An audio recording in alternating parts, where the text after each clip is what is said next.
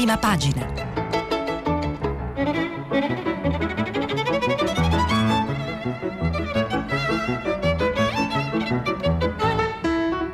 Questa settimana i giornali sono letti e commentati da Sara Menafra, coordinatrice della redazione romana del quotidiano online Open. Sara Menafra è nata a Napoli ed è diventata giornalista a Bologna, lavorando per Radio Città del Capo Popolare Network.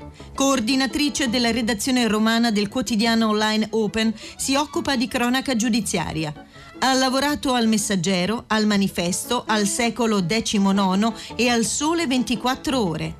È autrice televisiva e ha partecipato alla stesura del libro sulla strage delle fosse ardeatine L'ordine è già stato eseguito. È membro della rete di giornalismo investigativo IRPI Network. Buongiorno, eccoci alla rassegna stampa, eh, vi ricordo che stiamo pubblicando i vostri messaggi anche vocali sul sito di Radio 3 e poi li leggeremo durante il filo diretto. La rassegna stampa di oggi è un po' particolare come sapete perché eh, i giornali non sono in edicola e quindi ci orienteremo guardando i siti e i settimanali eh, diciamo che sono usciti nel corso appunto di questa settimana passata. Intanto guardiamo i titoli appunto dei giornali online giusto per capire che cosa accade in queste prime ore della giornata in Italia.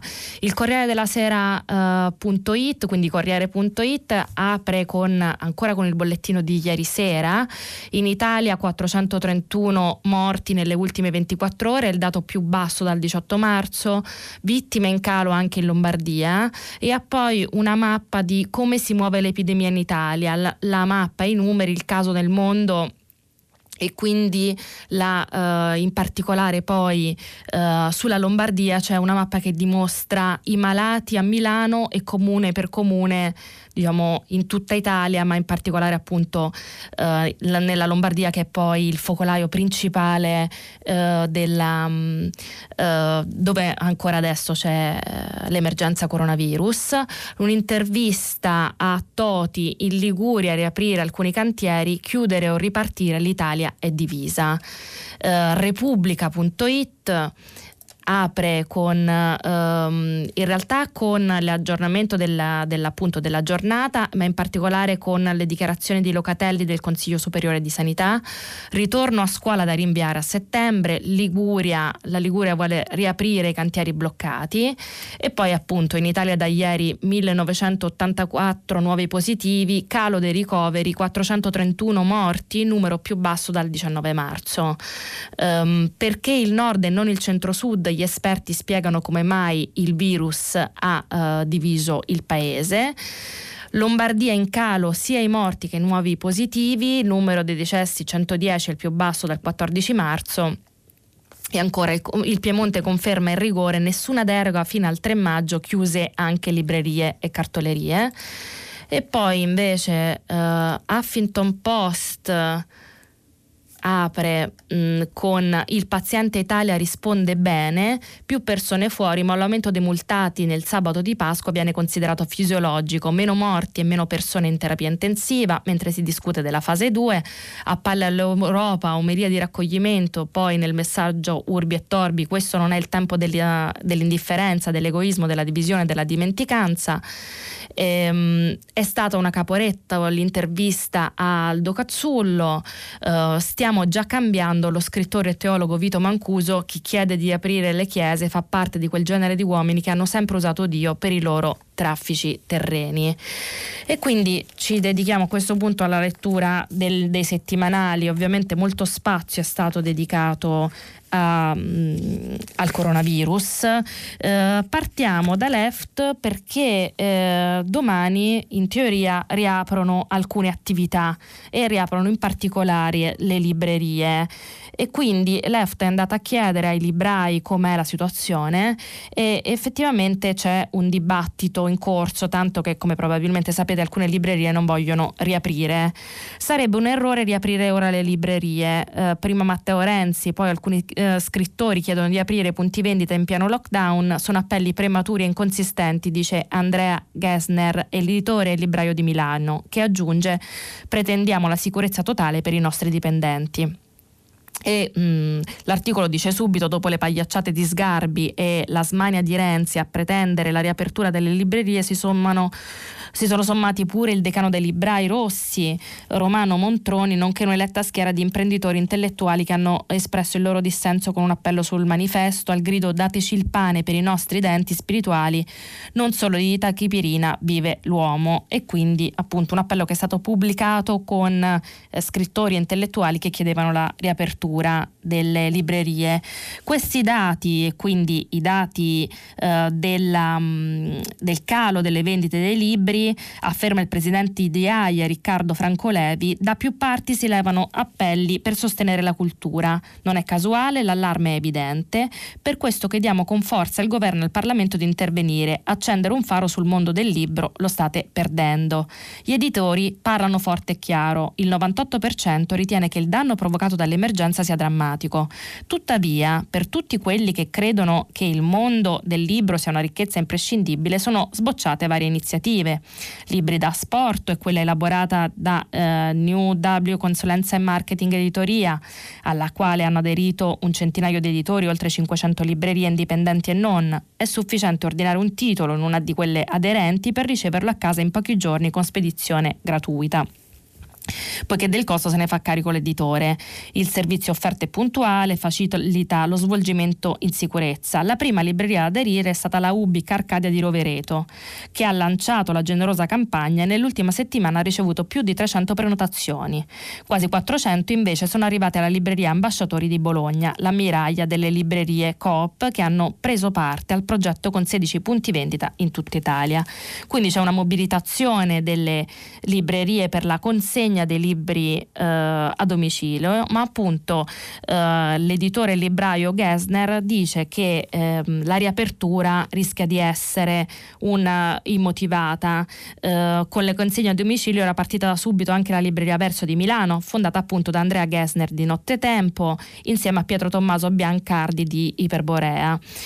Ho trovato gli appelli di riapertura prematuri e inconsistenti, dice Gessner. Non si tratta di alimentare o farmacie, è il gusto della scoperta di un volume sconosciuto. Entrando in libreria si staziona a lungo. Personalmente sosto un tempo indefinibile e spesso neanche acquisto. Mentre il bisogno è imminente, i sistemi esistenti per ordinare a distanza bastano e avanzano. Abbiamo chiuso verso inizio mese, anticipando il decreto perché ci sembrava eticamente responsabile nei confronti dei nostri dipendenti. Esigiamo un livello di sicurezza totale per loro da ogni punto di vista, dalle garanzie welfare alla salute, nonostante le mascherine e i guanti. Eh, la situazione in città è sempre più pericolosa, perciò abbiamo sospeso anche le consegne. Dobbiamo uscire dalla frenesia di ripensare alla mancata vicinanza dei corpi, fondamentale per i nostri spazi.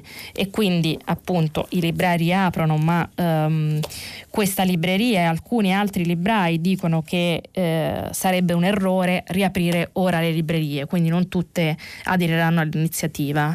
Um, tra le testimonianze di quello che sta accadendo in questi giorni ce ne sono due in particolare che mi hanno colpito su uh, Famiglia Cristiana, uh, che ha intervistato Elisa Chiari, per Famiglia Cristiana ha intervistato uh, la prima ambulanza che si è occupata dell'emergenza coronavirus.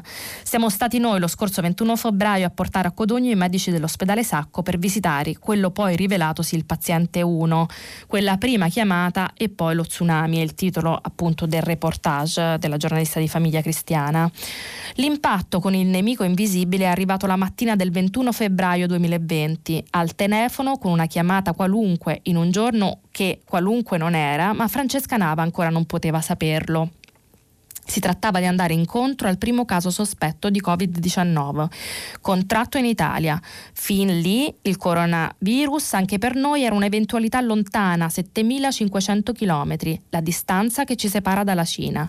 Da quel momento però tutto è cambiato. Siamo stati chiamati per portare un'equipe dell'ospedale Sacco di Milano, centro di riferimento lombardo per l'emergenza coronavirus, all'ospedale di Codogno, dove era stato ricoverato quello che ormai tutti conoscono come il paziente 1.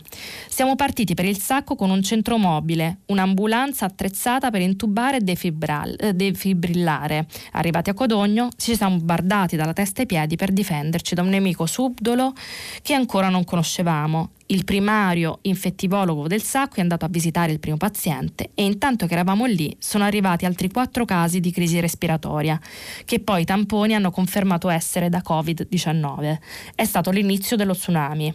Francesca, 35 anni, una laurea in pedagogia, è responsabile del reparto sanitario del parco macchine della First Aid One Italia, cooperativa di ambulanze che opera in diverse regioni, fra cui Lombardia ed Emilia-Romagna. Ha fatto parte dell'equipaggio di quella eh, prima chiamata che, che sia arrivata a loro dipende con ogni probabilità dal fatto che molti dei soccorritori avevano già acquisito proprio al sacco ai tempi dell'Ebola la specializzazione in trasporto in biocontenimento e trasporto ECMO, la macchina che consente la circolazione extracorporea, una preparazione pregressa tornata utile il primo giorno di coronavirus. Quando ti arriva una chiamata così, prosegue Francesca che ha iniziato come volontaria 12 anni fa per poi trasformare la sua passione in lavoro, L'adrenalina parte a mille perché sai che un errore può costare carissimo. Se hai un ruolo di responsabilità hai il dovere di verificare che tutto vada alla perfezione perché non rischino né i colleghi né i pazienti. Um, il reportage raccoglie anche altre testimonianze, ad esempio quella di Francesco Citterio, nessuno fa il fiscale sui turni che di questi tempi sono lunghi. Ci si dà una mano, la cosa più difficile, racconta Federico, uh, scusate, Federico Citterio, 34 anni, occhi azzurrissimi, è dare tranquillità alle persone che soccorriamo, potendo contare soltanto sullo sguardo e sulla voce, devi essere lucido, mai distaccato. La procedura, dopo tutti questi giorni, ormai è rodata, ma non dobbiamo distrarci per proteggere noi stessi e non contagiare altri. La mia compagna fa il mio stesso lavoro, sappiamo quali distanze tenere, non vedo i miei genitori dal primo giorno di contagi e li sentirò al telefono fino alla fine, perché potrei essere io il pericolo per loro.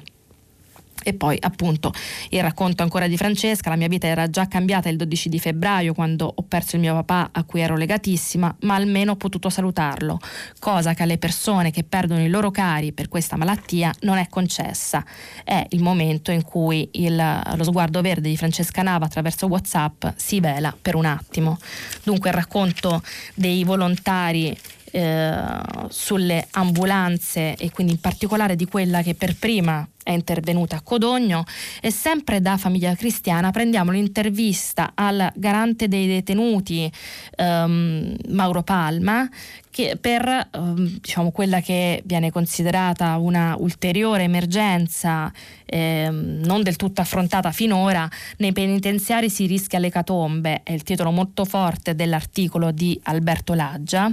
Occorrono misure urgenti, il pericolo di un'epidemia irrompe in una situazione già compromessa, dice Mauro Palma, e gli agenti di custodia denunciano, per noi le condizioni eh, sono ancora più disastrose di quelle dei reclusi come una tempesta che si abbatte su chi è già bagnato fradicio, fuori di metafora, dentro le carceri l'incubo del coronavirus ha fatto irruzione in una situazione di preesistente pesantissima precarietà e sofferenza.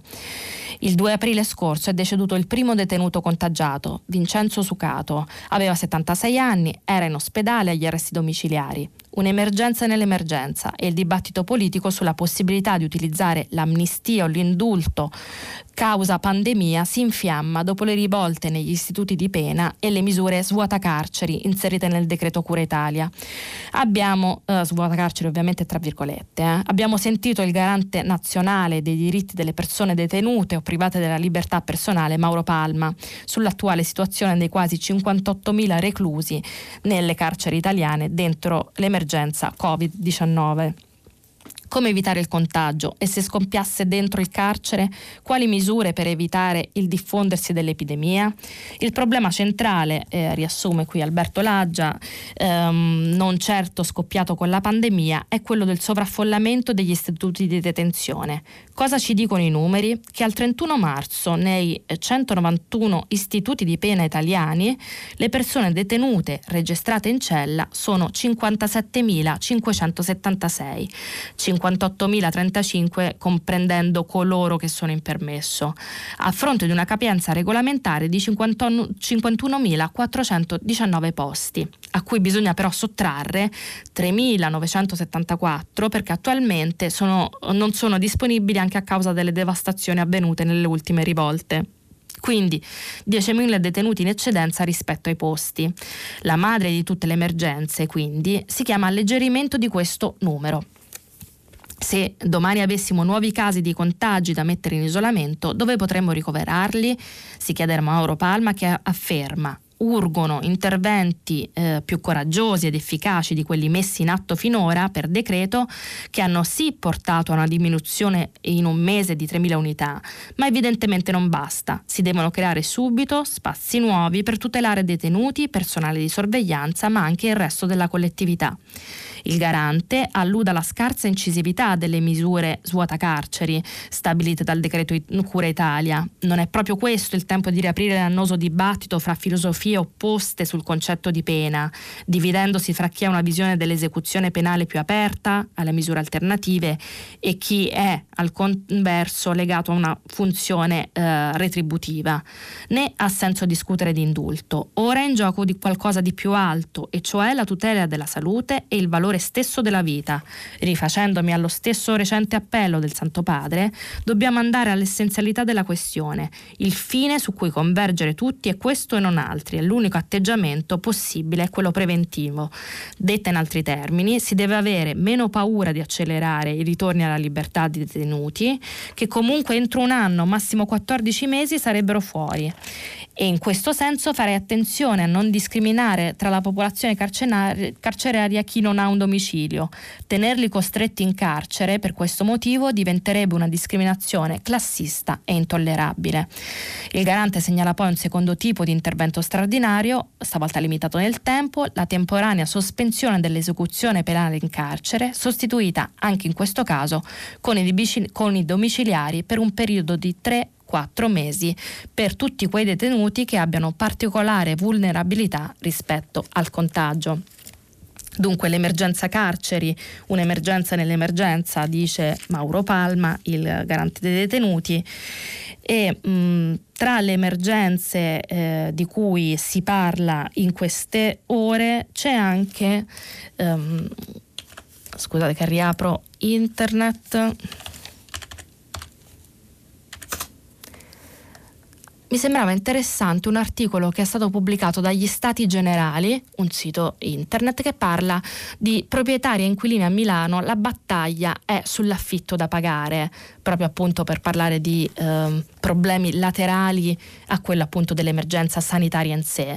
Racconta Francesco Floris, l'universitario che non pago. Umberto vuole andare per avvocati, chissà quando con i tribunali sigillati. Walter, proprietario di seconda casa assieme al fratello, che con l'affitto incassato da studenti e lavoratori ci versa la retta nella RSA per mia madre che ha più di 90 anni casa di riposo e affitti, per lui un mix di preoccupazioni in un colpo solo e quindi appunto ci sono mille sfaccettature diverse, mille punti di vista dello stesso fenomeno.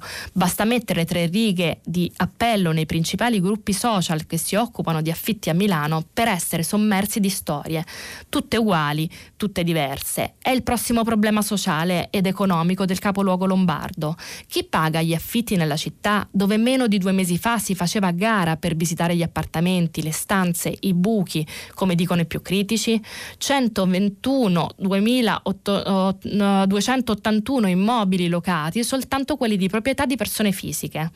Un giro di affari che per il solo mercato ordinario di lungo periodo, il più stabile costituito dai classici contratti 4 più 4, vale 357,7 milioni di euro, per un costo medio di 152 euro annui al metro quadro. Altri 90 milioni il mercato transitorio da 12 a 36 mesi più appunto gli affritti brevi, case, mm, il canone concordato, le case popolari, il nero, annoso problema ma risolto. Eh, il nero è stato utilizzato come ammortizzatore sociale mascherato, dice Enrico Puccini, architetto e urbanista studioso della questione abitativa in Italia, con le conseguenze che quando c'è bisogno dei dati per intervenire nessuno ha un quadro nitido della realtà. I dati, eh, dice questo reportage degli Stati Generali, che riusciamo a vedere, leggervi solo in parte perché è abbastanza ampio, raccoglie anche delle testimonianze sia di affittuari sia di eh, locatari, eh, appunto in questo mercato che è a un passo dal tracollo. Quanti universitari fuori sede sono scappati da Milano e non pagheranno perché non possono con le famiglie in difficoltà o non verranno eh, per stanze monolocali di cui non, non fruiscono magari fino a settembre? Difficile dirlo, perché non sappiamo quanti sono nemmeno in tempi normali. Solo 587 contratti sono registrati nella tabella mercato agevolato per studenti per un canone complessivo annuo di 4,6 milioni di euro, dunque molto di meno appunto dei 357,7 che abbiamo letto eh, più sopra. Bri- briciole, mercato agevolato perché i fuorisedi hanno per legge diritto a un canone d'affitto concordato in quasi 800 comuni d'Italia considerati ad alta tensione abitativa. A Milano è figlio dell'ultimo accordo locale siglato da due anni fa fra sindacati degli inquilini e associazioni dei proprietari. Appunto, però sono pochi a um, ad aderire a questi accordi, affitti a Milano, boom della domanda e canone in rialzo era il titolo del Sole 24 ore solo il 14 giugno 2018, questa è la narrativa dedicata al mattone e al mercato delle locazioni Meneghino che ha dominato le cronache negli ultimi anni e che difenda, diventa un ricordo spiadito di fronte alle conseguenze economiche del coronavirus sulla locomotiva d'Italia. Dunque le conseguenze economiche anche sul mercato immobiliare e articolo degli Stati Generali ci eh, fornisce un utile passaggio per le pagine diciamo, economiche eh, che in molti casi ovviamente eh, incrociano l'emergenza coronavirus eh, con l'impatto sull'economia, anche in questo caso le storie sono molte, a me eh, è sembrata interessante quella raccontata sull'Ilva di Taranto da Susanna Turco su L'Espresso, uscito ieri. Prima la salute, poi la produzione, ha ripetuto il governo, ma nella città dell'Ilva per anni è stato detto l'opposto e l'alternativa continua ad essere o muori di cancro o di fame. Viaggio nei quartieri abituati a vivere con l'incertezza e appunto il sommario del reportage a Taranto non cambia niente. Dunque, vediamo. Quando eh, arrivando dalla statale 7 notte che passa per Massafra, la distesa fiorita di pecore di campi verdi è interrotta dall'ergersi ciclopico del mostro e anche il guardrail si fanno decrepiti per l'effetto delle polveri che le eh, rodono, si capisce che a Taranto in fondo non sta succedendo niente. Niente è chiaro a paragone con quello che già succedeva. Come se qui un bel pezzo di film l'avessero già visto. C'è il tremendo Covid che sinora ha contagiato circa 200 persone in tutta la provincia e uno stop che almeno ha abbassato abbassato i rumori dell'industria. Nel centro, sul lungomare, sono tornati di nuovo l'odore del mare e dell'erba, ma per le strade del quartiere Tamburi, quello più a ridosso, la puzza dell'inferno resta quella di prima. dell'impianto siderurgico i parcheggi sono semivuoti, dice a fine turno Giuseppe che ha passato metà della sua vita a fare dentro e fuori dal mostro, è vero, purtroppo abbiamo avuto un collega positivo e speriamo che non abbia contagiato nessuno, ma io mi preoccupo più della gestione dell'acciaieria che del virus. Lo chiedo a tutti quanti, vedrà, diranno la stessa cosa che dico io. Quando entri dentro ti metti paura e io sono soltanto un operaio, chissà quante cose tremende vedono i dirigenti.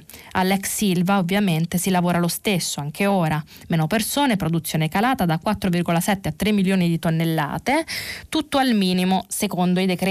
C'è chi fa notare che la voglia di ritirarsi di ArcelorMittal si mescola con le esigenze dell'emergenza e che alla fine la forza lavoro impiegata è la stessa e che comunque in altre parti d'Europa non hanno nemmeno ridotto i ritmi produttivi.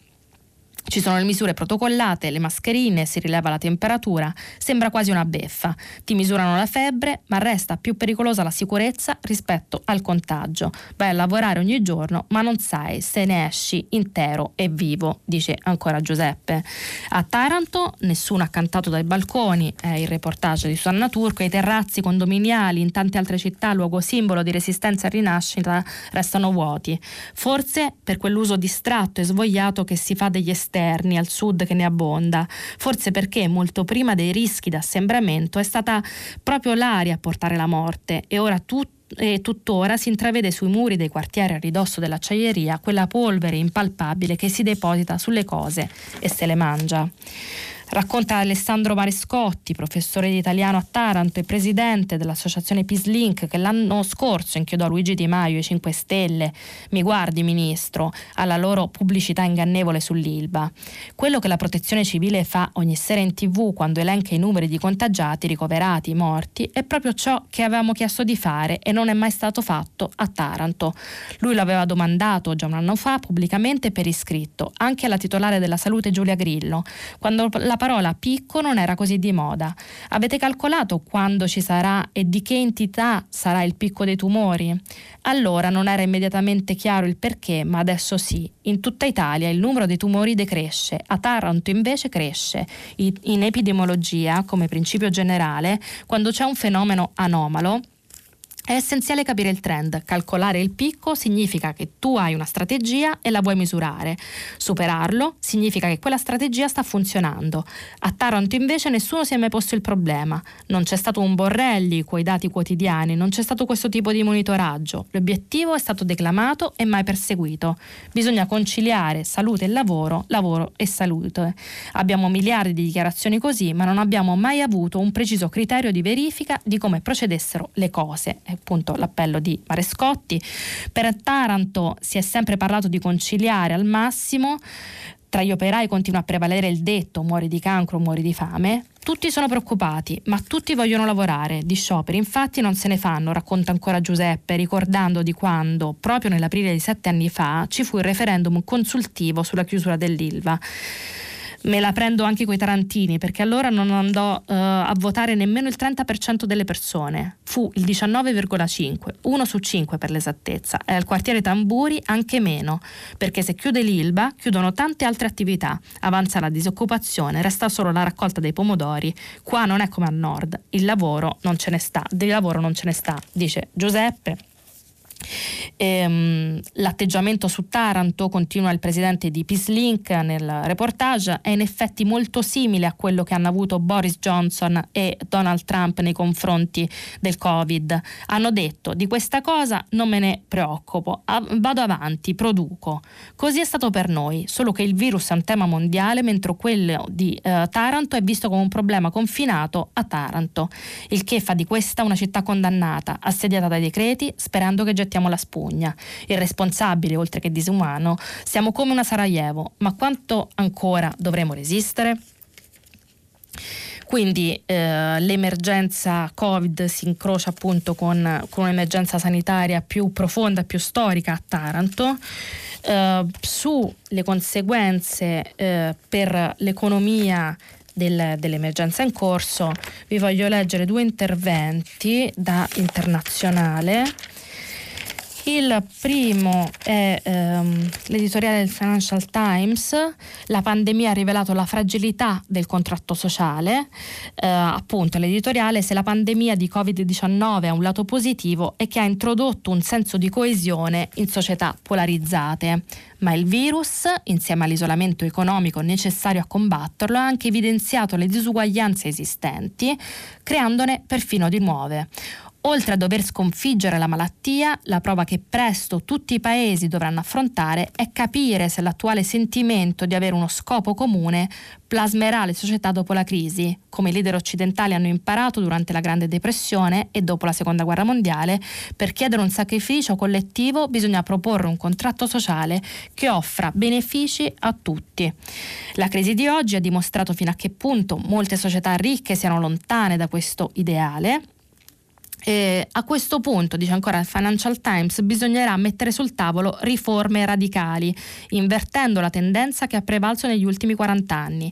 I governi dovranno accettare di svolgere un ruolo più attivo nell'economia, dovranno considerare i servizi pubblici come un investimento anziché un peso e cercare il modo eh, di rendere meno precario il mercato del lavoro. La ridistribuzione tornerà al centro del dibattito mettendo in discussione i privilegi dei più anziani e dei più ricchi.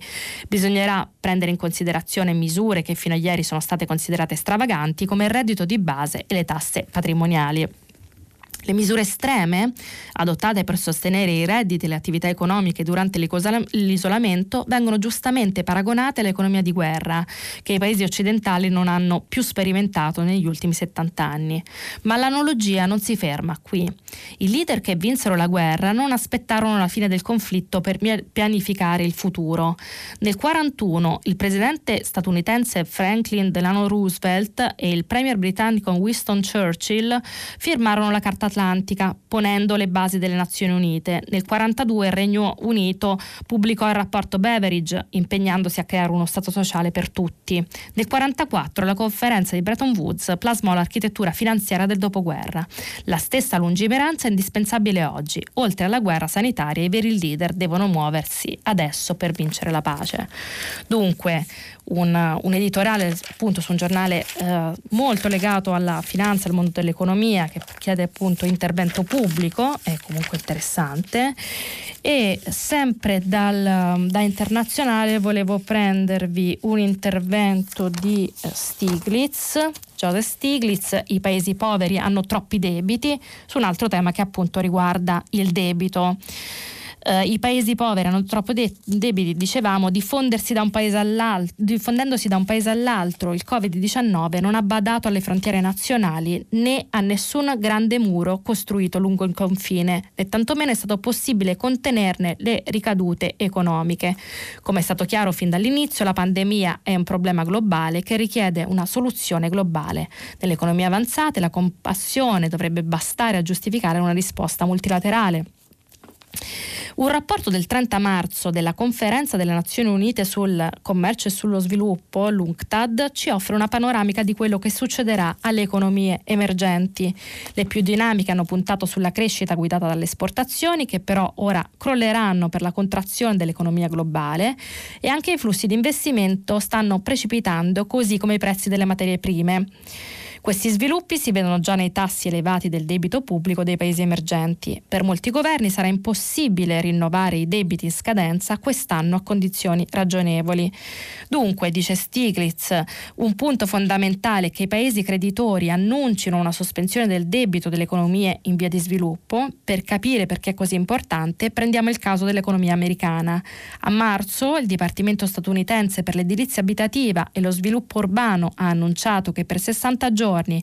Non ci sarebbero stati pignoramenti sui mutui assicurati a livello federale. La misura fa parte di una sospensione generalizzata dell'economia statunitense. I lavoratori stanno a casa, i ristoranti sono chiusi e le compagnie aeree sono ferme.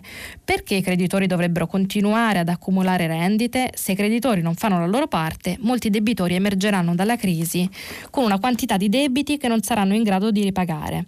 Dunque, dice ancora Stiglitz, la sospensione è importante sia a livello internazionale internazionale sia nazionale. Molti paesi non possono far fronte ai propri debiti e in assenza di una sospensione globale del rimborso del debito il rischio è quello di una serie di insolvenze a catena. In molte economie in via di sviluppo o emergenti la scelta dei governi è tra pagare i creditori stranieri o lasciar morire i cittadini. La vera scelta per la comunità internazionale è tra una sospensione ordinata e una sospensione disordinata. Quest'ultima inevitabilmente si tradurrebbe in turbulenze per l'economia globale. Dunque, gli interventi sul, sull'economia nazionale e internazionale. Si parla anche della situazione eh, politica italiana, ovviamente, e del dibattito che c'è stato in, uh, in queste settimane. Ne approfitto per prendervi appunto un intervento che avevo visto sull'Huffington Post, il paziente Italia risponde bene, scrive Giuseppe Alberto Falci. Più persone fuori, ma l'aumento dei multati nel sabato di Pasqua viene considerato fisiologico, meno morti e meno persone in terapia intensiva, mentre si discute della fase 2 si attendono le prime mosse del comitato guidato da Colao. L'Italia è rimasta a casa il giorno della risurrezione. Le città sono deserte e silenziose, eh, ma è una Pasqua all'insegna dei droni, degli elicotteri che svolazzano dei posti di blocco in ogni angolo del paese per evitare assembramenti e le famigerate uscite fuori porta. Va da sé che trasgressori ci sono e ci saranno sempre. Il bollettino del Viminale fota- fotografa un paese che registra un numero di sanzioni pari a circa 23.000. Fra venerdì e sabato gli indisciplinati che sono stati stati multati sono saliti da 10.442 a 12.514. Un leggero aumento fisiologico filtra dal Ministero dell'Interno ed è vero che sono, virali, che sono diventate virali le colonne di macchine sulla Pontina o gli incoscienti criminali, per dirla con il sindaco di Palermo, Leoluco Orlando, che hanno imbastito una grigliata con tanto di ballo, fuochi d'artificio, musica, dance sui tetti del quartiere Sperone, del capoluogo siciliano. Um, scivola uh, sempre in Sicilia a Lentini, in provincia di Siracusa, in otto avevano organizzato un barbecue e per non parlare di oltre 200 irregolari che dalla capitale hanno provato a spostarsi. Scivola via la giornata di Pasqua, dice ancora Falci, tuttavia il bilancio nel complesso è positivo, anche perché, osservano dal governo, stiamo sempre parlando di una festività con temperature primaverili dopo oltre 30 giorni di lockdown. Alla fine prevale il senso di responsabilità in una domenica dove per la prima volta si contano 431 deceduti, il dato più basso dal 18 marzo scorso. È un segnale incoraggiante cui poi ne segue un altro, la discesa per il nono giorno consecutivo delle terapie intensive. 3.343, eh, 38 in meno rispetto a ieri, un dato di importanza fondamentale perché su quello con ogni probabilità si potrà far perno per voltare pagina e entrare definitivamente definitivamente nella fase, du- nella fase 2. Preoccupano le oscillazioni della curva del contagio, i nuovi positivi sono 4.092, il lievissimo calo rispetto al giorno prima, ma ad allarmare sono sempre i numeri che arrivano dalla Lombardia. E dice ancora l'Huffington, tuttavia si guarda già avanti alla ripartenza, al come e quando il paese ricomincerà a pedalare dopo un mese di quarantena. Il 3 maggio è la data cerchiata in rosso, nell'attesa regna il caos. Le regioni si dividono sulla riapertura riapertura delle librerie. Giovanni Toti, governatore della Liguria, si appresta a firmare un'ordinanza con la quale si eh, consentirà la ripresa dell'attività di una serie di aziende. Gli industriali invocano la fase 2. L'opposizione, capitanata da Matteo Salvini e Giorgia Meloni, annuncia guerriglia in Parlamento e fa sapere di non voler più collaborare con la maggioranza. Fine dunque dell'unità nazionale. Poi c'è una nuova cabina di regia guidata da Vittorio Colau e composta da super esperti che ha iniziato a confrontarsi con il governo per disegnare l'Italia al, del post-coronavirus. Siamo ancora ai titoli. Sia come sia, c'è un paese che in larga parte rispetta il sì al lockdown, ma allo stesso tempo scalpita perché al momento si ritrova con una sola certezza, stare chiusi in casa. E domani sarà ancora un festivo da bollino rosso.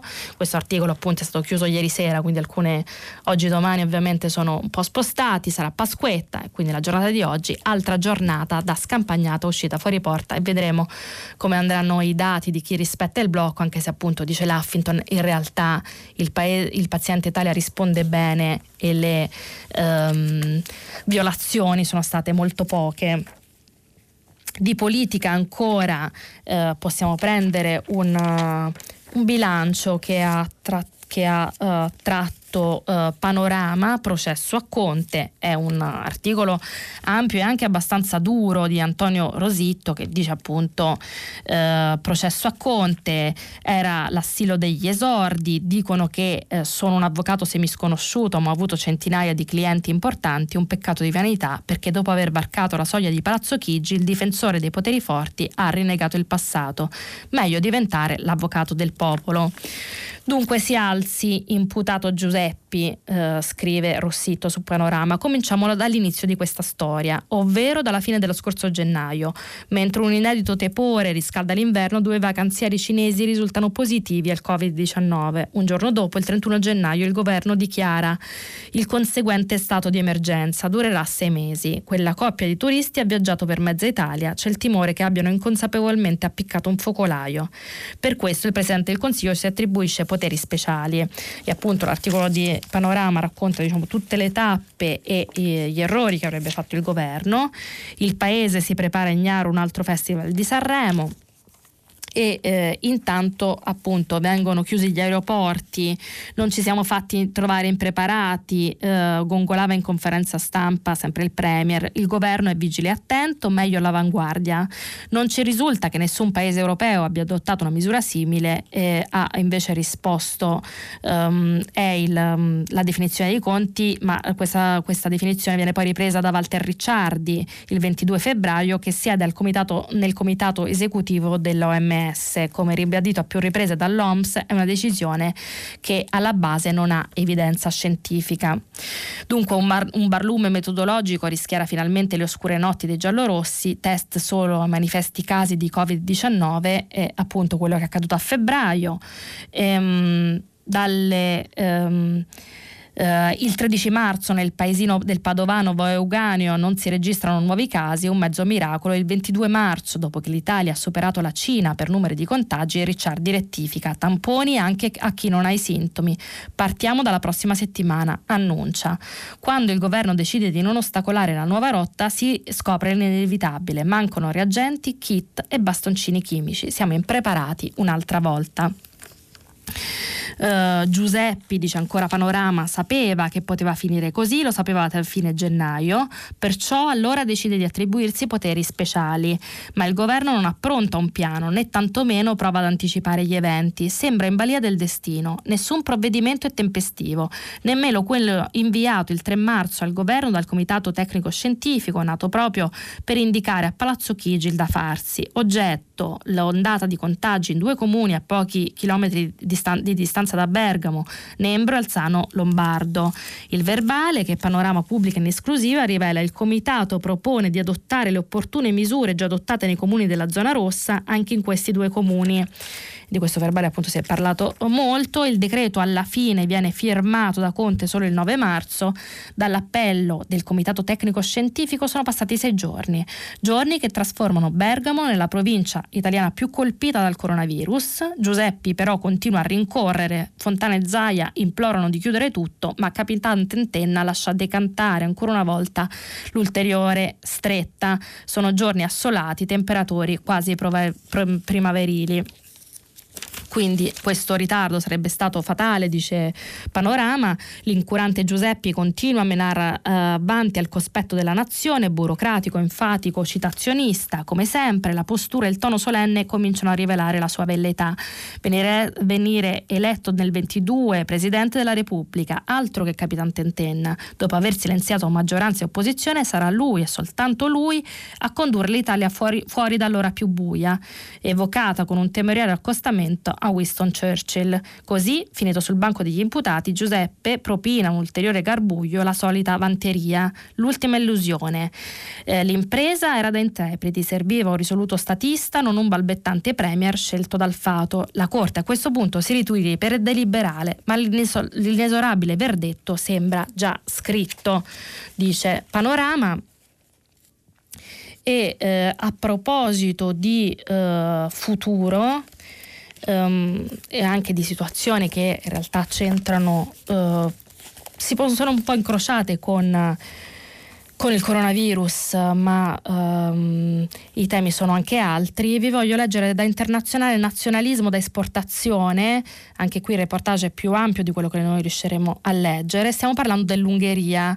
Uh, in questi giorni si è, par- par- si è, parlato molto dei pieni poteri, dei poteri assoluti che si è, autori- uh, si è auto-attribuito Viktor Orban, eh, ma uh, il reportage di Akos Keller Alant di Balkan Insight, un giornale serbo, racconta invece come ehm, eh, il governo ungherese abbia un impatto in Romania e qui eh, il problema è più storico e riguarda appunto non soltanto questa emergenza. Nel 2017 l'organizzazione chiamata Elderly Mediator Eguslet, associazione transilvana dei media, aveva un bilancio di 140.000 euro e gestiva un piccolo sito di informazione in lingua ungherese chiamato Foter a Cluj-Napoca, la città più importante della regione storica della Transilvania. La zona ospita la maggior parte dei circa 1,2 milioni di cittadini in lingua ungherese della Romania che costituiscono il 6% della popolazione rumena e sono solo una delle principali minoranze etniche in Europa. Um, Foter ha cominciato la sua attività nel 2014, ha una decina di redattori e un ufficio arredato in modo spartano, ma se prima del 2017 aveva serie difficoltà finanziarie, oggi le sue casse sono piene di soldi grazie a due finanziamenti che l'EME ha avuto dallo Stato ungherese tra la fine del 2017 e l'inizio del 2019 per un totale di 10,5 milioni di euro. Il denaro è solo una piccola parte delle risorse con cui Budapest finanzia gli ungheresi di Romania. Dal 2016 2016 sono stati stanziati almeno 150 milioni di euro e la cifra continua a crescere. Con i fondi incassati l'EME ha comprato i principali quotidiani in lingua ungherese della Transilvania e eh, il direttore di Foter Sandor Fall eh, spiega che il denaro non è stato usato per l'attività della testata Nessuno ci dice di cosa possiamo scrivere, ci occupiamo di quello che pensiamo sia importante, afferma, eppure, come ammette lui stesso, senza finanziamenti esterni, Foter e altre testate in ungherese della Transilvania no, farebbero fatica a sopravvivere. Quindi il reportage racconta appunto l'impatto che stanno avendo questi soldi che arrivano mh, dall'Ungheria sulla comunità. Chi conosce l'Ungheria del primo ministro Viktor Orban sa bene che simili elargizioni difficilmente sono concesse concesse senza chiedere qualcosa in cambio. Dunque un reportage appunto che ci racconta un, un aspetto del potere di Orban che va ben oltre quello di queste settimane. Io con questo articolo Nazionalismo da esportazione chiudo la rassegna stampa e vi aspetto dopo la pubblicità per il filo diretto. Sara Menafra, coordinatrice della redazione romana del quotidiano online Open, ha terminato la lettura dei giornali di oggi. Per intervenire chiamate il numero verde 800 050 333. Sms WhatsApp anche vocali al numero 335 56 34 296. Si apre adesso il filo diretto di prima pagina. Per intervenire e porre domande a Sara Menafra, coordinatrice della redazione romana del quotidiano online Open, chiamate il numero verde 800 050 333 sms e whatsapp anche vocali al numero 335 56 34 296. La trasmissione si può ascoltare, riascoltare e scaricare in podcast sul sito di Radio 3 e sull'applicazione Rai Play Radio. Dunque, eccoci al filo diretto con gli ascoltatori. Vi ricordo che stiamo pubblicando i vostri messaggi, anche vocali, sul sito di Radio 3 e pian piano ne leggeremo alcuni. Allora, la prima telefonata, pronto? Sì, pronto, buongiorno Sara. Io sono Marco e chiamo da Trento. Buongiorno. Sono uno studente fuori sede, io studio giurisprudenza qui all'Università di Trento, ma formalmente vivrei con la mia famiglia a Pizzighettone, che sta a 10 minuti da Codogno, quindi si può immaginare la situazione. Sì. Quando è stato deciso il lockdown, io mi trovavo a Trento e contrariamente a quello che hanno fatto tanti altri studenti fuori sede, ma senza che questo rappresenti chissà quale merito, io ho deciso di rispettare le regole e di restare a Trento. Ora però come tanti altri mi trovo fermo qui a Trento, lontano dalla mia famiglia, lontano dai miei affetti e senza una prospettiva su quando potrò tornare a casa. Ecco, io non ho ben capito che cosa il governo voglia fare per noi studenti universitari in generale, ma ancora di più per noi studenti fuori sede che viviamo una situazione così particolare senza sapere quando potremo tornare a casa.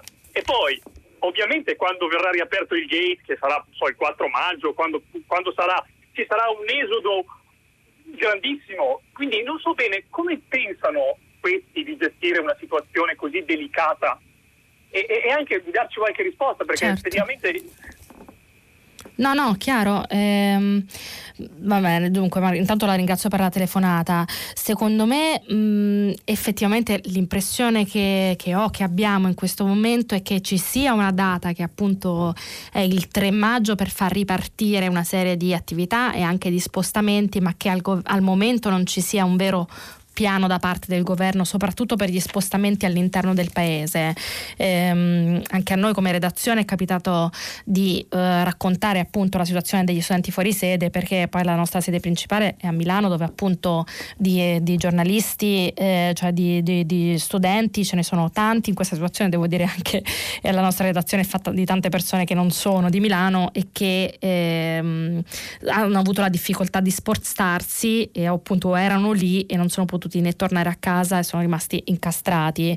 Eh, lo spostamento è sicuramente la parte più complicata della riorganizzazione che, che deve approntare il governo. Eh, inutile dirle che eh, in questo momento diciamo, c'è una difficoltà nel pensare a come organizzarla, soprattutto per la, il mantenimento delle istanze di sicurezza. Al momento i treni si muovono, sui treni si muove soltanto eh, il personale sanitario, quelli che sono chiamati per l'emergenza, pian piano bisognerà riorganizzare tutto. Per rispondere alla sua domanda diciamo, secondo me uno dei tanti problemi che effettivamente dovranno affrontare da qui a tempi abbastanza, abbastanza brevi e che al momento che io sappia il piano non c'è, l'unica priorità è appunto quella di risposta, eh, rispettare anche, nel, anche, negli spostamenti le distanze di sicurezza, quindi anche nei mezzi di trasporto come, come treni o ancora di più negli aerei e, e staremo a vedere, però intanto la ringrazio per la segnalazione.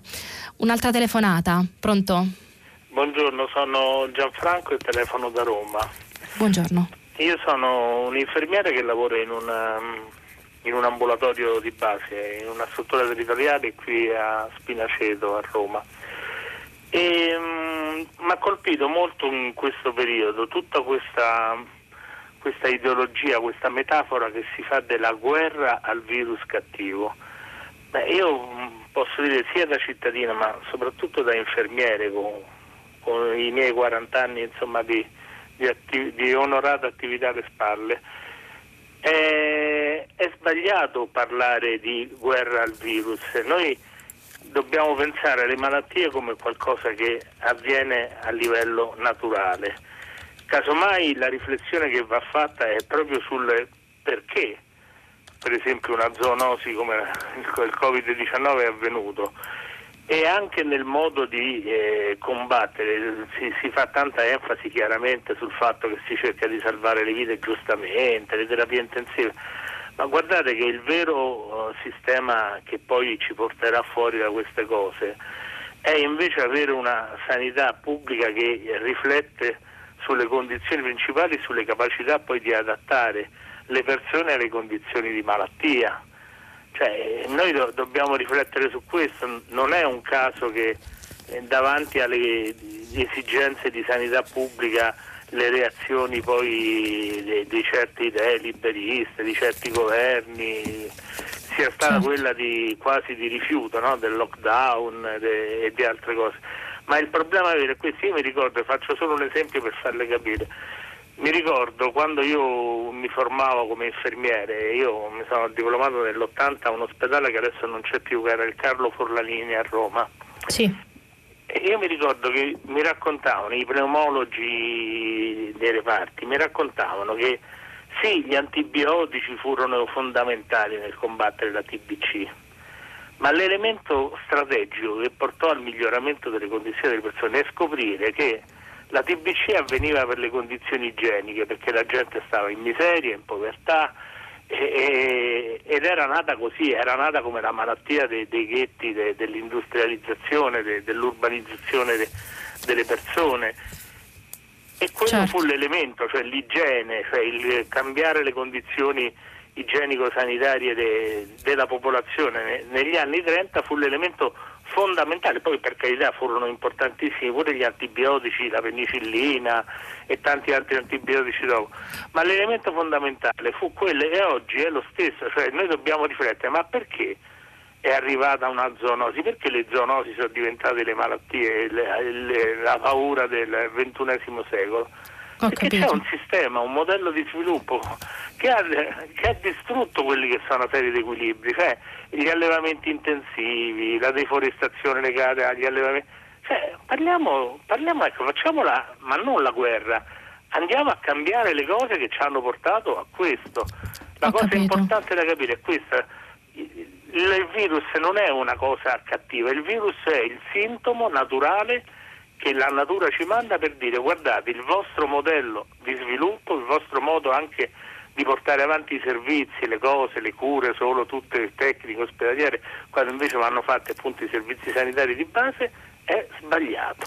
Gianfranco, grazie per, um, per, averci appunto ricordato che appunto il, um, il virus e questa emergenza sanitaria si, ci portano a problemi altri. In realtà sul, sull'usare il linguaggio bellico eh, per parlare di coronavirus c'è stato un dibattito di cui eh, eh Radio 3 stessa ha parlato perché vari intellettuali eh, tra l'altro appunto anche il direttore di Radio 3 hanno parlato della necessità di non usare il linguaggio bellico per parlare del virus, non soltanto perché ehm, non ci riporta, come diceva lei, ai veri problemi che hanno portato, che hanno eh, probabilmente causato il fatto che fossimo così esposti a una pandemia, tanto che appunto in, queste, in questi mesi sono emersi eh, vari diciamo, politici o appunto imprenditori da Bill Gates a Barack Obama che avevano detto che ci sarebbe stato un rischio di pandemia e che anzi era il, il maggior pericolo per la società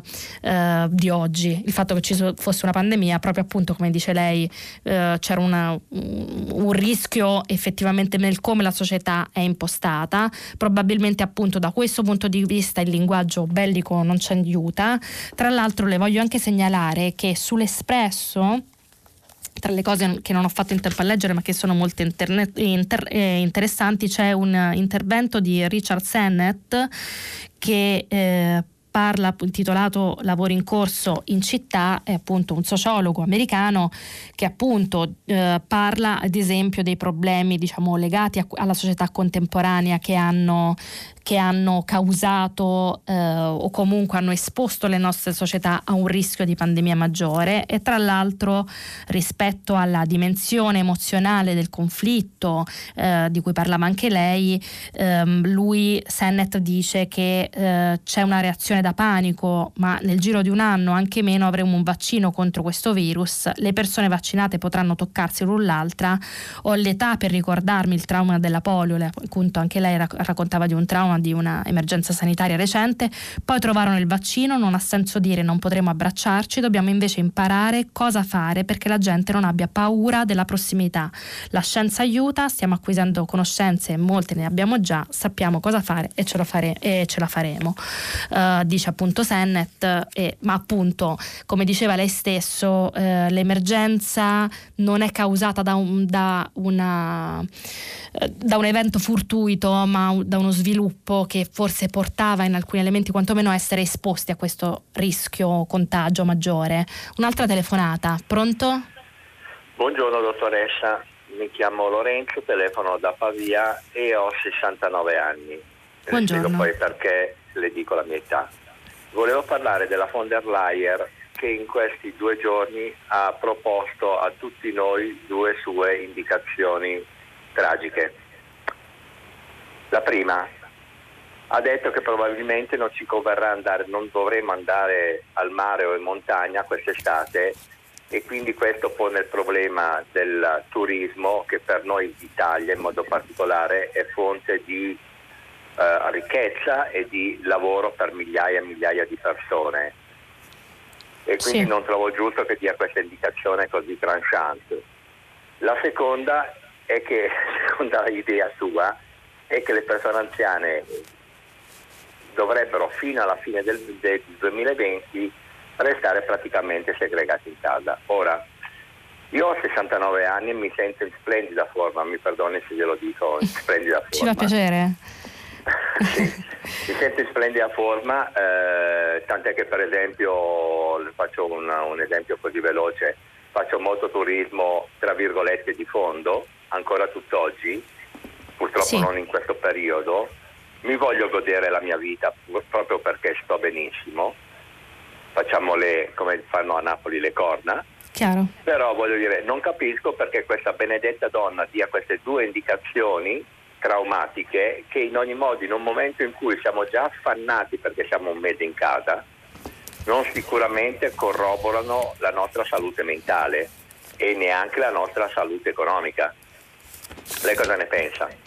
Dunque Lorenzo, eh, io effettivamente sono d'accordo con lei che probabilmente l'Europa, eh, al di là della, della, frase sicuramente infelice di Ursula von der Leyen, soprattutto perché è un appello generico, non basato su dati, che quindi rischia di, appunto, di alimentare il panico senza effettivamente eh, darci una dimensione di che cosa eh, succederà nel futuro. Invece noi proprio di dimensione, di dati e di elementi certi in questo momento abbiamo particolarmente bisogno. Quindi di quello che... Mh, lei ha detto, secondo me comunque appunto è un'uscita eh, infelice soprattutto perché eh, come dire, lanciata nel, nell'agone diciamo, politico dell'attenzione che comunque hanno tutti, eh, tutti, i cittadini europei in questo momento in modo così un po' inconsulto. Eh, non sappiamo se, se, sarà davvero così, eh, sembra difficile, però è chiaro che come dire, rispetto al appunto al turismo, come diceva lei stesso, al di là della, appunto, della mm, diciamo, rispettabilissima voglia di godersi la vita e di eh, anche poter gestire, eh, viaggiare appunto, e continu- tornare a fare una vita normale, da quello che mi sembra di capire, che dicono più o meno tutti gli scienziati in queste ore, forse la difficoltà è, sarà pensare una sorta di fase intermedia in cui difficilmente torneremo a fare esattamente tutto quello che facevamo in passato ma ehm, almeno finché non esisterà un vaccino e bisognerà trovare una forma che non è purtroppo quella di ieri ma che non è nemmeno quella di oggi. Una forma diciamo diversa che sarà tra l'altro continu- continuamente esposta al controllo diciamo dei dati e dell'andamento dell'epidemia. Quindi una forma incerta che sarà continuamente diciamo monitorata per provare eh, sicuramente a mettere il naso fuori da casa e gestire un periodo periodo che sarà lungo. Io credo che eh, appunto lei abbia dunque ragione a dire io voglio uh, tornare a vivere e vivere normalmente. Eh, però la difficoltà sarà proprio nelle nuance, nelle forme intermedie che dovremo cercare di trovare e che in questo momento sembra che la politica non abbia ancora identificato. In ogni caso, da quello che mi sembra di capire leggendo i giornali o sentendo gli esperti in questi giorni, qualunque forma sarà una forma precaria che dovrà continuamente essere testata.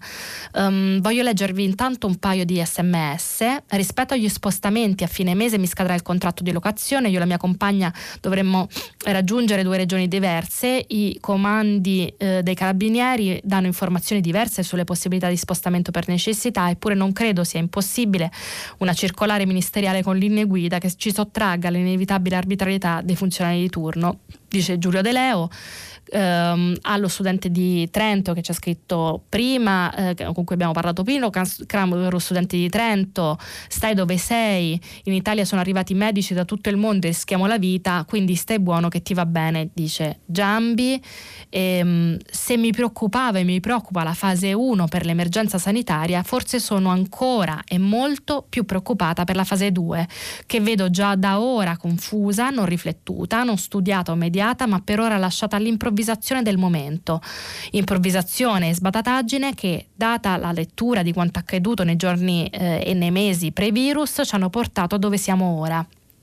A differenza del 44, oggi mancano statisti e pensatori di eccellenza dotati di una lungimiranza che ormai nessuno, non solo in Italia, pare possedere, cioè, ha scritto Annalisa. E a questo punto prenderei anche un'altra telefonata. Pronto? Pronto, buongiorno, mi chiamo Franco, telefono da Parma. Buongiorno. E, mm, eh, in effetti la, la Orden Lion dice che eh, difficilmente si possono prenotare le ferie per l'estate e quindi il turismo avrà un, un grosso problema di, eh, di occupazione, anche perché obiettivamente quest'estate ci saranno anche meno soldi da spendere eh, vengo al problema del lavoro, che è quello che le volevo sottoporre. Eh, anche l'agricoltura sta già eh, facendo presente che invece mancano forze di lavoro.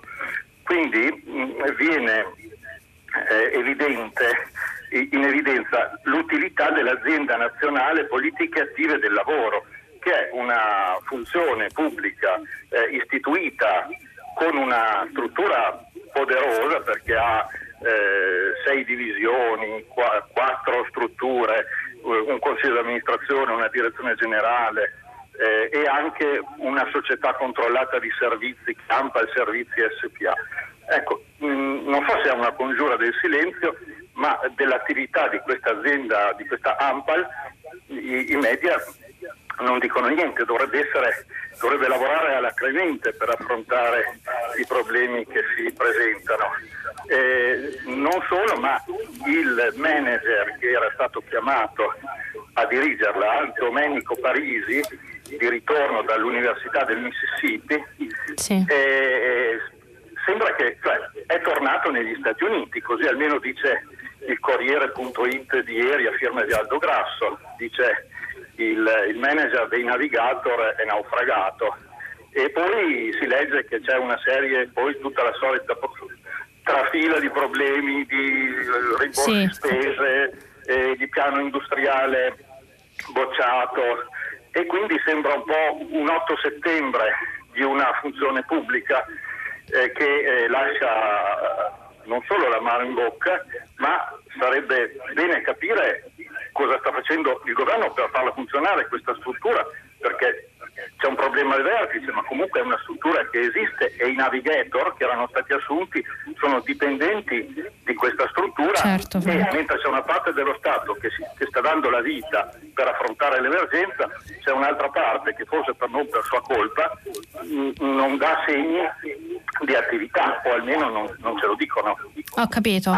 Eh, dunque, eh, sì, effettivamente la situazione di Ampal è abbastanza, sembra al momento appunto da quello che eh, ci dicono, ma mh, eh, abbastanza caotica, nel senso che il presidente di Ampal, che era appunto anche l'autore della riorganizzazione, eh, sembra essersi appunto dimesso, essere comunque tornato negli Stati Uniti.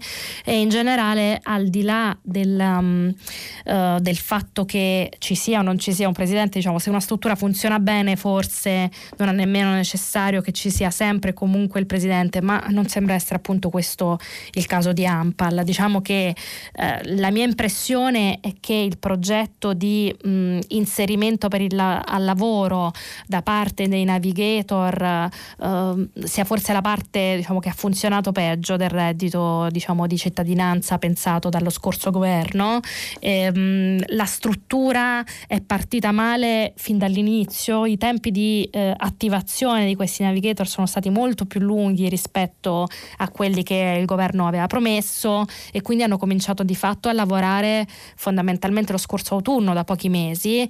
Eh, ci sono stati tanti problemi, l'organizzazione di queste strutture sul territorio, la mancata formazione dei, dei navigator e il fatto che in generale secondo me eh, l'impostazione che aveva questo progetto non funzionava molto, cioè c'era l'idea di base su cui è stata pensata tutta questa struttura che ci fosse una offerta diciamo di, di lavoro sul, nel paese e che semplicemente i lavoratori italiani non erano in grado di mettersi in contatto con chi invece li cercava. E l'impressione che ho avuto io invece guardando ai primi mesi della loro attività, al di là del fatto che la struttura ha funzionato abbastanza male onestamente, e che eh, questa ipotesi fosse falsa, cioè che il problema dell'economia italiana non è che c'è una ricerca di lavoratori che non vengono diciamo, contattati perché non sono in grado di mandare il curriculum. È una cosa che può accadere ma che tendenzialmente è limitata. Il problema purtroppo della, della produttività del paese e che sicuramente diciamo, vedremo in una situazione ancora peggiore nei prossimi mesi, eh, purtroppo diciamo, è difficile pensare che non sia così, è proprio che la struttura economica del paese pian, pian piano si è degradata e che quindi questa ricerca ricerca di, lavoro, di lavoratori non ci fosse. Dunque i, naviga- i navigator avevano diciamo, comunque uno, una, un incarico molto difficile. In questo momento tutto si è bloccato, i navigator fondamentalmente sono a casa e che io sappia non so nemmeno se lavorano online, anche perché tutto era basato sull'idea che incontrassero i lavoratori e li affiancassero tutto andrà ridiscusso. Molto di questo reddito, diciamo che doveva essere un inserimento al lavoro, probabilmente diventerà un reddito di sostegno all'emergenza coronavirus. Se in questi mesi passati è servito a tirar fuori delle persone dalla povertà, sicuramente questa è una funzione che il reddito di cittadinanza ha avuto nel, nel gestire un'emergenza economica che il paese ha. Ehm, ci, questa funzione sarà, io credo, anche la principale dei, dei prossimi mesi. Però certo tutto il piano di inserimento al lavoro e tutte queste persone che comunque sono eh, dipendenti di un'agenzia dello Stato, non si capisce bene che cosa faranno, che cosa stiano facendo e questo obiettivamente è un grosso dubbio per il futuro. Probabilmente molte di queste risorse dovrebbero essere più che altro usate nel, nel ricostruire un dopo, ammesso che ci sia un punto diciamo, di svolta volta. Ehm, questo potrebbe essere il futuro non soltanto di Ampal ma di tutto il progetto, oltre a, appunto a gestire il problema povertà. Ehm, staremo a vedere. Prendere un'altra telefonata. Pronto? Sì, pronto, sono Giuseppe dal Pignano vicino a Torino. Buongiorno. Eh, buongiorno a tutti. Eh, volevo riallacciarmi a quello che ha detto l'infermiere Gianfranco parlando della sua formazione 40 anni fa eh, alla, alla, clinica Forlanini, mi sembra di Roma, sì. dove eh, i professori gli avevano spiegato che comunque la penicillina era servita a debellare il, la tubercolosi, ma soprattutto il fatto che c'erano scarso igiene, che tutte queste cose erano state e questo mi fa venire in mente eh, una cosa di cui nessuno ha mai parlato, cioè il sistema immunitario, il funzionamento del sistema immunitario. Eh, I batteri, i virus prosperano in un terreno favorevole, cioè in un essere umano poco sano. Non si va a vedere lo stato di salute di coloro che sono eh, deceduti purtroppo. Potrebbe essere molto interessante vedere il rapporto tra le condizioni fisiche del colpito e l'incidenza della malattia. Certamente questo è un momento in cui bisogna correre ai ripari e senza stare lì a perdersi, ma si dovrebbe far capire ai nostri cittadini che uno stile di vita sano, non fumo, poco alcol, pochi grassi saturi, poco zucchero, attività fisica e altro, può rinforzare assai le difese immunitarie. Questo tra l'altro mi consente di ricollegarmi al signore che ha parlato dopo, quel signore che era di 69 anni preoccupato del, del, di quello che capiterà. È vero sì. che quello che capiterà non possiamo saperlo oggi, come lei ha detto, ma il problema è eh, anche mio, io sono già quasi 71enne e eh, pratico per esempio sci di fondo, montagna, dovevamo fare i campionati del mondo a Cogne che sono stati annullati. Tutti gli anni faccio una visita con la tessera fisica che richiede un perfetto stato di salute, quindi poi tenerci in casa chiusi diventiamo itrofobi, roba da, da dare di testa. Ecco, questo è un discorso, ma direi che ci tengo di più alla prima parte del discorso, cioè quella del sistema immunitario. Ci sono dei cinquantenni che hanno, che hanno una condizione fisica pessima e io ne vedo intorno a me, quindi questo discorso è abbastanza ampio e andrebbe ehm, fatto, andrebbe forse approfondito. La ringrazio. La ringrazio io Giuseppe. Ehm, dunque, eh, secondo me sì, sicuramente ci sono degli studi in corso per quanto riguarda l'impatto delle condizioni sanitarie eh, diciamo pregresse su, soprattutto sui deceduti. Il dibattito ha riguardato in particolare ad esempio il fatto che ehm, sui corpi dei deceduti non venga fatta un'autopsia che invece potrebbe essere utile appunto a capire la situazione ehm, sanitaria delle persone appunto che sono state colpite dal virus in modo diciamo letale ehm, precedente appunto all'arrivo del virus. È una cosa appunto su cui si sta discutendo parecchio. Sicuramente diciamo anche le testimonianze di alcuni ehm, sanitari che non ho avuto appunto modo di leggervi oggi ma insomma l'avrete visto anche voi sui giornali qualcosa c'è anche oggi ovviamente eh, fanno una valutazione su chi entra in ospedale e quali condizioni ha al momento della, eh, diciamo della, del ricovero nelle situazioni più gravi. E quindi questo mh, una prima valutazione viene fatta, ovviamente non è quella valutazione più ampia sullo stato di salute complessivo di cui lei parla. E le segnalo che però da questo punto di vista mi pare appunto come dire vi riporto sempre cose che sono in fieri c'è un dibattito che riguarda l'approccio alla, mm, a questo virus, in particolare ad esempio sulla, sulle infezioni, che non vuol dire stile diciamo, di vita nel più, in senso più generale, ma eh, secondo alcuni scienziati per ora nella prima fase della, mm, dell'emergenza in Cina si ci si è occupati molto dello stato dei, dei polmoni in sé, mentre gli studi più recenti su cui stanno lavorando alcuni degli mm, degli scienziati italiani, utilizzando eh, antiretrovirali, sostanzialmente si stanno occupando più nello specifico dell'infezione, quindi diciamo che l'infezione possa essere la causa determinante della, della crisi respiratoria e polmonare. Quindi dal punto di vista più specifico il tema dell'infezione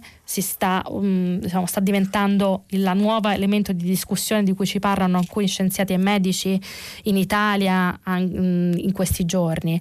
Dal punto di vista delle condizioni sanitarie non sappiamo quale sia l'impatto, anche se in generale eh, anche alcuni diciamo, dati sulla fascia di età di buona parte delle persone colpite in modo più pesante dal virus ci dicono che chi aveva ad esempio patologie pregresse, e questo è rimasto vero anche pian piano che l'emergenza andava avanti, chi ha una situazione più complicata è più esposto non solo al virus ma anche a eh, doverlo subire in modo più aggressivo. E questo elemento che era quello che inizialmente prima diciamo che venissimo travolti dall'emergenza sembrava tranquillizzare, poi i numeri sono stati molto alti e quindi abbiamo pensato che non fosse più vero nulla, mm, in realtà questa cosa è vera sempre, cioè la maggior parte delle persone che hanno avuto il virus in forma più grave sono persone che hanno patologie. Una vita sana può, forse non ci protegge dal virus, questo è chiaro, ma in alcuni casi, in molti, che però comunque non sono tutti, come, come sappiamo dal fatto che alcuni dei malati anche in modo grave sono invece giovani o sportivi e non soltanto persone diciamo eh, di mezza età sportivi come, ma anche persone molto giovani l'hanno avuto in modo grave però in linea di massima l'indicazione è sicuramente un'indicazione di buon senso e sana eh, un'altra telefonata eh, buongiorno io sono Norma chiamo da Genova io sento parlare continuamente di riaperture e, e, considero questo. Già il decreto era un colabrodo perché non comprendeva per esempio tutto il settore armiero, ovviamente non parliamo di medicine e di, di, e di cibo perché questi è ovvio che dovevano essere mantenuti aperti. Parliamo delle autocertificazioni che danno diritto a chiunque di autocertificarsi e di continuare a produrre. Ma la cosa che mi stupisce veramente è il fatto che i reclusi come me, i disoccupati, gli artisti, le partite IVA, i lavoratori in nero, quando sentono che riapre qualcosa, eh, dicano beh insomma tutto sommato riaprono loro, forse tra qualche giorno riparto anch'io. Io credo che sia l'esatto contrario, cioè ogni riapertura mette in giro persone per strada, penso per esempio alla riapertura dell'Ansaldo che, che avverrà tra pochi giorni a Genova. Mette persone per strada, allunga i periodi dell'uscita dall'emergenza, moltiplica i contagi e dovrebbe preoccupare, oltre che ovviamente ciascuno di noi per la propria salute, i familiari di queste persone che andranno a lavorare, ma anche chi spera nella riapertura per poter riprendere le proprie attività, sia pure attività particolari, lavori in nero, artisti, partite IVA mi stupisce che esultino per l'apertura dell'ansaldo, la riapertura sì. delle cartolerie. Dovrebbero invece preoccuparsi moltissimo, secondo me.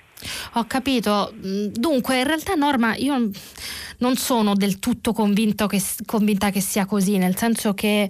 Eh, la riapertura delle attività un po' tutte eh, è un, dire, un, futuro che io non considero non auspicabile, cioè spero che pian piano il, il paese riparta e, e capisco chi eh, dipendente di una grande azienda o anche mh, imprenditore o anche precario o autoimprenditore come ormai oggi è un concetto sempre più diffuso, speri di eh, poter tornare al lavoro il prima possibile anche perché eh, le, le, diciamo, l'impatto sull'economia di questa emergenza deve essere comunque una nostra priorità e una nostra preoccupazione costante, almeno quanto quella dell'emergenza sanitaria, cioè come vivremo dopo, come potremo diciamo, alimentarci, eh, se l'economia si ferma completamente deve essere comunque una preoccupazione. Rispetto a quello che lei diceva all'inizio, forse il tema più difficile, più poco chiaro e che rischia di generare situazioni molto complicate è proprio quella dell'autocertificazione, quindi una, del fatto che non ci sia un piano sul chi apre e chi no ma che di fatto fatto con il metodo appunto di uh, stabilire una lista e poi potersi autocertificare aspettando i controlli successivamente, rischi uh, di creare una situazione di uh, emergenza ulteriore, soprattutto di non sapere effettivamente, di non avere il quadro preciso di chi sta facendo cosa e quindi di dove possono esserci focolai, elementi di emergenza, persone che entrano in contatto. Quindi secondo me quella è stata sicuramente la parte meno chiara. Sicura, io la, ho la mia impressione che in Lombardia, eh, specie appunto nella zona di Bergamo e Brescia, questo meccanismo diciamo, di tenere le aziende il più possibile aperte eh, abbia finito per favorire la, eh, il, diciamo, la propagazione della malattia eh, e che questo metodo delle autocertificazioni rischi ancora di creare una condizione come quella, quindi di, um, di propagarsi diciamo, mm, fuori controllo di, mm, della malattia, però in generale capisco e mm, un po' condivido le, l'idea che si, de, si, debba pensare a un piano per il dopo e un, tornare un, al lavoro eh, prima possibile. Ovviamente la difficoltà anche lì è, è sapere come, perché come ci siamo detti nel corso di questa trasmissione, la difficoltà è proprio un futuro incerto in cui molte cose vanno Uh, sperimentate, vogliamo dire, punto per punto, non sapendo del tutto come questa malattia si comporta ancora oggi e quindi non sapendo quando uh, 20 persone tornano in un'azienda. Uh, qual è il punto oltre il quale si rischia qualcosa. In linea di massima alcune indicazioni oggi ci sono, le distanze di sicurezza, la reazione, l'igienizzazione sono elementi fondamentali. Eh, l'importante secondo me sarà monitorare eh, attimo per attimo per non sbagliare, l'unico, è l'unico modo per provare ad andare avanti. Ehm, quindi proprio per questo ribadisco l'idea che si parta con una lista molto piccola e poi tante altre aziende si autocertificano e tornano al lavoro lo stesso, è proprio il modo per non avere um, le, l'esatta mappatura di chi sta facendo cosa e quindi per esporsi a ulteriori rischi. Vi leggo un uh, messaggio quale vittima di un caso di malasanità nei decantati ospedali dell'Emilia Romagna mi disturba l'odierna esaltazione di un sistema sanitario che l'azienda, la privatizzazione hanno provocato negli ultimi decenni nel nostro paese. Preoccuparsi in primo luogo di bilanci e guadagni non si concilia con la nostra salute, dice Graziano da Reggio Emilia. Ehm, in merito alla telefonata allo studente di Trento, penso che quando saranno autorizzati gli spostamenti, i treni potrebbero viaggiare con vagoni limitati al 10% della loro capienza e con l'obbligo di usare le mascherine per tutto il viaggio. Oltre a ciò, chi eh, non deve fare lunghi percorsi potrebbe affittare un'auto e viaggiare da solo fino alla sua destinazione finale. Questo appunto è un messaggio pratico eh, inviato a, appunto allo studente di Trento con cui abbiamo iniziato il nostro filo diretto. Un'altra telefonata. Eh, buongiorno, sono Gabriele da Bologna. Buongiorno. Eh, volevo aprire il tema delle badanti o dei badanti, perché non sono solo donne, che è stato abbastanza trascurato in questi giorni, a parte il solito avvenire o pochi altri giornali non se ne è parlato molto, eppure è un tema grande numericamente. Se pensiamo che abbiamo perso tragicamente le case di riposo e i badanti, le badanti sono case di riposo a, a domicilio, eh? sì. Fudora, eh, delle case di riposo e questo dal punto di vista epidemiologico va sottolineato perché come si sono potute contagiare e chissà quante ne sono, ne sono, si sono ammalate, quante ne sono morte, tutto molto taciuto, so, per pudore, perché sono in nero, perché sono straniere, perché c'è una concorrenza feroce di quella che si libera. Ma anche loro come veicolo di contagio non sono state considerate, possono di poi adesso lo possiamo dire, ma tamponate subito eh, diagnosticate subito avremmo potuto prevenire il contagio di, di, del loro accudito o dei parenti dell'accudito. Quindi per la prossima pandemia, perché qui ormai siamo arrivati tardi, va considerato che queste persone che vanno a casa vanno trattate come un presidio sanitario, quindi il tampone a loro prima di tutto. Un... E poi c'è il tema umano di queste persone che adesso hanno perso il loro nonnino, hanno perso il loro accudito, eh, forse sono disoccupate, forse non hanno il coraggio di dirlo, eh, quindi certo. penso sia un tema importante che va sottolineato. Io, Gabriele, ho l'impressione che in realtà tra i due problemi forse il secondo sia stato più, più grave del primo, nel senso che molte di queste persone in realtà con, con l'accudito eh, ci vivono e quindi diciamo sono Mm, vanno trattate appunto come, come, qualunque altro parente di famiglia che, che vive all'interno di, una, di, una, di, un'abitazione la maggior parte del tempo. Quindi i controlli, sì, ovviamente con tutte le persone che entrano e escono da un'abitazione una persona eh, appunto che è in una situazione fragile perché è anziana, eh, sicuramente ci vorrebbe appunto una mappatura dei casi che possono essere eh, a rischio, però il, prim- il, secondo problema che lei diceva, cioè il fatto che molte di queste persone eh, siano in nero, non denuncino, eh, non, si- non, abbiano una situazione regolare, probabilmente ha avuto un impatto anche sulla, sul primo rischio e in generale sta avendo un impatto sociale. Eh, eh, diciamo umanitario e ovviamente anche economico, cioè eh, le persone appunto che non hanno un regolare contratto sono le prime che, che rischiano una situazione come quella che stiamo vivendo, non solo perché vengono allontanate dalle abitazioni senza nessuna garanzia, tra l'altro probabilmente appunto in un caso di eh, pericolo difficilmente si segnalano o vengono segnalati dai datori di lavoro come persone che appunto hanno contatti con l'esterno ma sono in una situazione appunto in cui l'assistito è una persona in pericolo. E questo ha creato un clima eh, ancora peggiore dell'RSA perché mentre dell'RSA a un certo punto siamo riusciti a sapere qualcosa nel caso di lavoratori in nero probabilmente eh, non sappiamo non abbiamo saputo ancora come sono andate le cose. E secondo me questo tema dei lavoratori in nero riguarda praticamente tutte le fasce di, diciamo, di assistenza domestica, quindi badanti, le babysitter, eh, in generale tutto una sorta di terziario sommerso che rischia di pagare un prezzo altissimo dal punto di vista sociale e, um, e di cui appunto si parla sempre, insomma non abbastanza secondo me. Faccio in tempo a, no, non faccio in tempo a prendere una telefonata, allora vi leggo ancora due messaggi prima di salutarci. Dunque, Dunque, non furono né i vaccini né gli antibiotici a eliminare la TBC, ma il miglioramento delle condizioni di vita. Ci sono testi di grandi studiosi che lo dimostrano in Nemesi Medica. Um, Ivan Ilic de, uh, descrive esattamente ciò che sta avvenendo ora. Sanuti, saluti da Denis.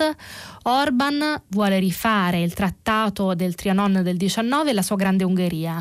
Così non è palese l'influenza in Ucraina occidentale che potrebbe arrivare uh, alla Polonia. Di queste cose fatte l'associarsi di tali nazionalismi nel patto di Visegrad e ad opera di chi mai e dove mai si svolgerebbero manovre o eh, si riscontrerebbero gli interessi contrapposti, ci dice um, R, e poi Pozzallo, Lampedusa, ancora migrati, immigrati senza sosta, non basta la Lancurdi, nave tedesca, richiede lo sbarco perché non vuole chiederlo al suo paese. E questo con l'ultimo messaggio di Maria chiudo il filo diretto, non ci fermiamo qui dopo il giornale radio. Vittorio Giacobini conduce pagina 3 a seguire le novità musicali di primo movimento e alle 10 come sempre tutta la città ne parla che approfondirà un tema posto da voi ascoltatori. Potete comunque riascoltarci sul sito di Radio 3. A domani. Sara Menafra, coordinatrice della redazione romana del quotidiano online Open, ha letto e commentato i giornali di oggi. Prima pagina è un programma a cura di Cristiana Castellotti. In redazione Maria Chiara Beranec, Natascia Cerqueti, Manuel De Lucia, Cettina Flaccavento. Posta elettronica, prima pagina, chiocciolarai.it. La trasmissione si può ascoltare, riascoltare e scaricare in podcast sul sito di Radio 3 e sull'applicazione Rai Play Radio.